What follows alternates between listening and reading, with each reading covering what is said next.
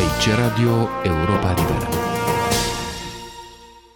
După ce a cercetat arhivele fostei securități a regimului ceaușist și după ce a stat de vorbă cu victimele acestei instituții represive, Andreea Pora a realizat în două mii trei la Radio Europa Liberă un serial care prezintă mecanismele prin care funcționa securitatea, metodele sale de lucru, mentalitatea angajaților săi și regimul de teroare pe care îl instaura la comanda aparatului comunist, dar și de la sine putere.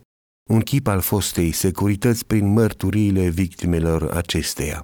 Domnilor și domnilor, începând de astăzi, actualitatea românească va găzdui o rubrică săptămânală intitulată Întâlnire cu istoria, pagini din dosarele securității.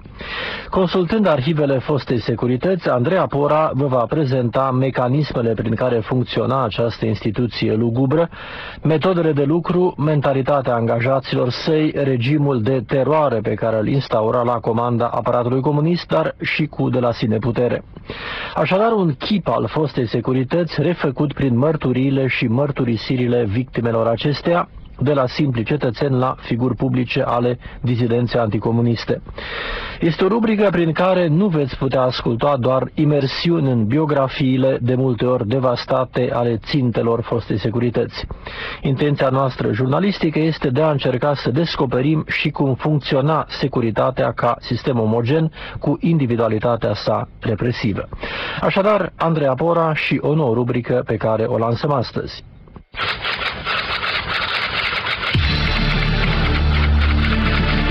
Întâlnire cu istoria. Pagini din dosarele securității. Încăperea de la primul etaj al Consiliului Național pentru Studierea Arhivelor Securității. Un loc în care întâlnirea cu trecutul este întotdeauna dramatică. Așezați în fața dosarelor, oamenii se confruntă cu propria viață.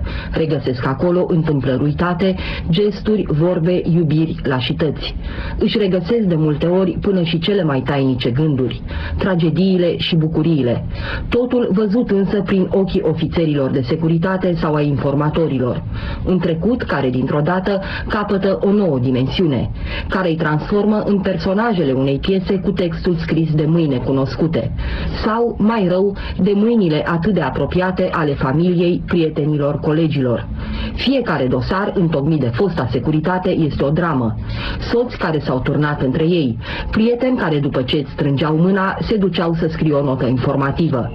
O imensă mizerie umană, dar mai ales dosarele arată adevărata amploare a acestei mașinării numită securitate. Pentru Neculai Țurcanu, al cărui tată a fost urmărit și anchetat vreme de cincizeci de ani până în decembrie o mie nouă sute optzeci și nouă, deși avea șaptezeci și șapte de ani, amintirea acelor zile va rămâne mereu vie. Tata era chemat mereu la securitate în puterea nopții, când eram copii, noi ne speriam, plângeam și am totuși emoții. Îl chema și uneori îl băteau, toată familia noastră, toți frații noștri, noi a trebuit să ne controlăm, să aducem o viață, ca să zicem așa, duplicitară. Una să gândim, alta să spunem. Tot timpul ne feream, tot timpul eram obsedați de ideea că suntem urmăriți, că oricând ne poate aresta. Dacă la o bucată de noapte te-ar pleca de acasă, fiind, dacă la o bucată de noapte cineva bătea în ușă, ne gândeam că poate fi ori securitatea, ori poliția să ne cheme, să ne ancheteze. A fost un iad, iadul pe pământ, mărturisește Gheorghe Popescu, ale cărui relații cu securitatea se întind din o mie nouă sute cincizeci și șase până în o mie nouă sute optzeci și șapte, care a trecut prin închisori, căruia i s-au înscenat procese și i s-a scotocit viața până la străbunici. Au fost bătuți, nu așa, și culmea, anchetatorul îți dădea o palmă, două sau un pumn, nu te bătea el. Venea, spunea, zicea, nu e sincer cu ancheta, las că ai să vezi tu ce e, și așa, și venea bătăușul de serviciu, nu știu cum îl cheamă, eram la Craiova, la securitatea Craiova, noi spuneam morcovul, că era un pins cât ușa roșu cu pistui, așa, când te lua ăla în pumn, om te făcea. securitatea stăpunea prin teamă. Susțin toți cei care au avut de-a face cu ea. Teama de arestare, teama că îți vor nenoroci familia, că te vor da afară din serviciu. Teama că orice spui se poate întoarce împotriva ta. O teamă care a mutilat. Ion Ursu povestește că de frică nici măcar propria familie nu a avut curajul să-l anunțe că securitatea este pe urmele lui.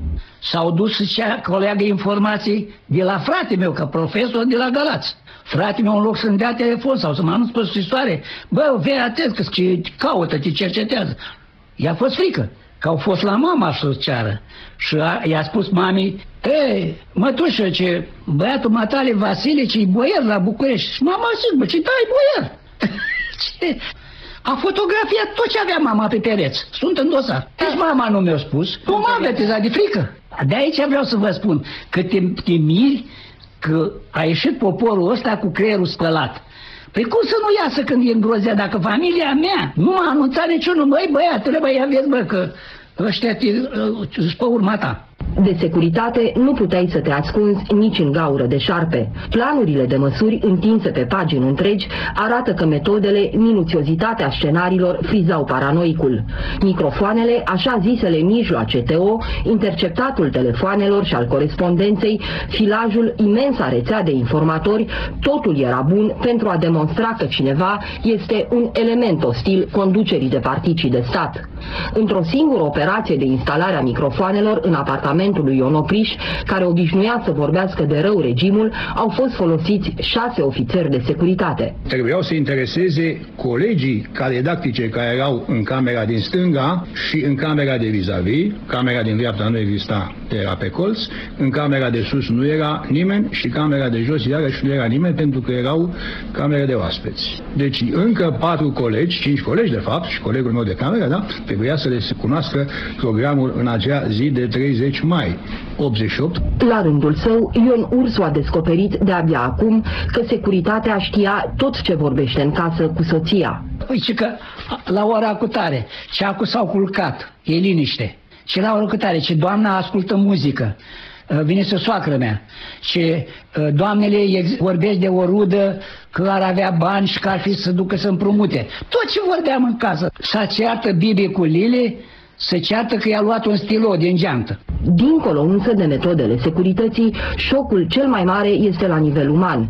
Nu este ușor să descoperi că cel mai bun prieten, singurul în fața căruia vorbeai liber și erai tu însuți, cazul lui Gheorghe Popescu te turna. Cel puțin unul dintre ei era așa de apropiat de mine încât și era singurul de care nu mă feream. Aici era culmea, a fost coleg al meu de detenție, nu mă feream să-i spun tot ce gândeam și tot ce făceam. Aici e durerea mare, că m-am ferit de toată lumea în jur, numai de ăsta nu m-am ferit, că știam că a suferit lângă mine, că am fost amândoi, vorba aia, am făcut diguri, am, numai de pe dracu n-am făcut pușcăria aia. Nu este ușor să-ți dai seama că proprii tăi colegi de serviciu se aflau într-o veritabilă întrecere socialistă a notelor informative. Constantin Țăpuș. Nu mi-am închipuit niciodată că cineva care trăiește în aceleași condiții ca și mine ar putea să, să dea de cineva în primire, să informeze organele de securitate, organele așa de represive, de faptul că mă plâng de niște greutăți. Însă încrederea, încrederea oamenilor. Și să știți că nici în momentele astea nu, eu nu mai am încredere în oameni. N-am încredere totală în oameni. Dacă au putut să bătăleze.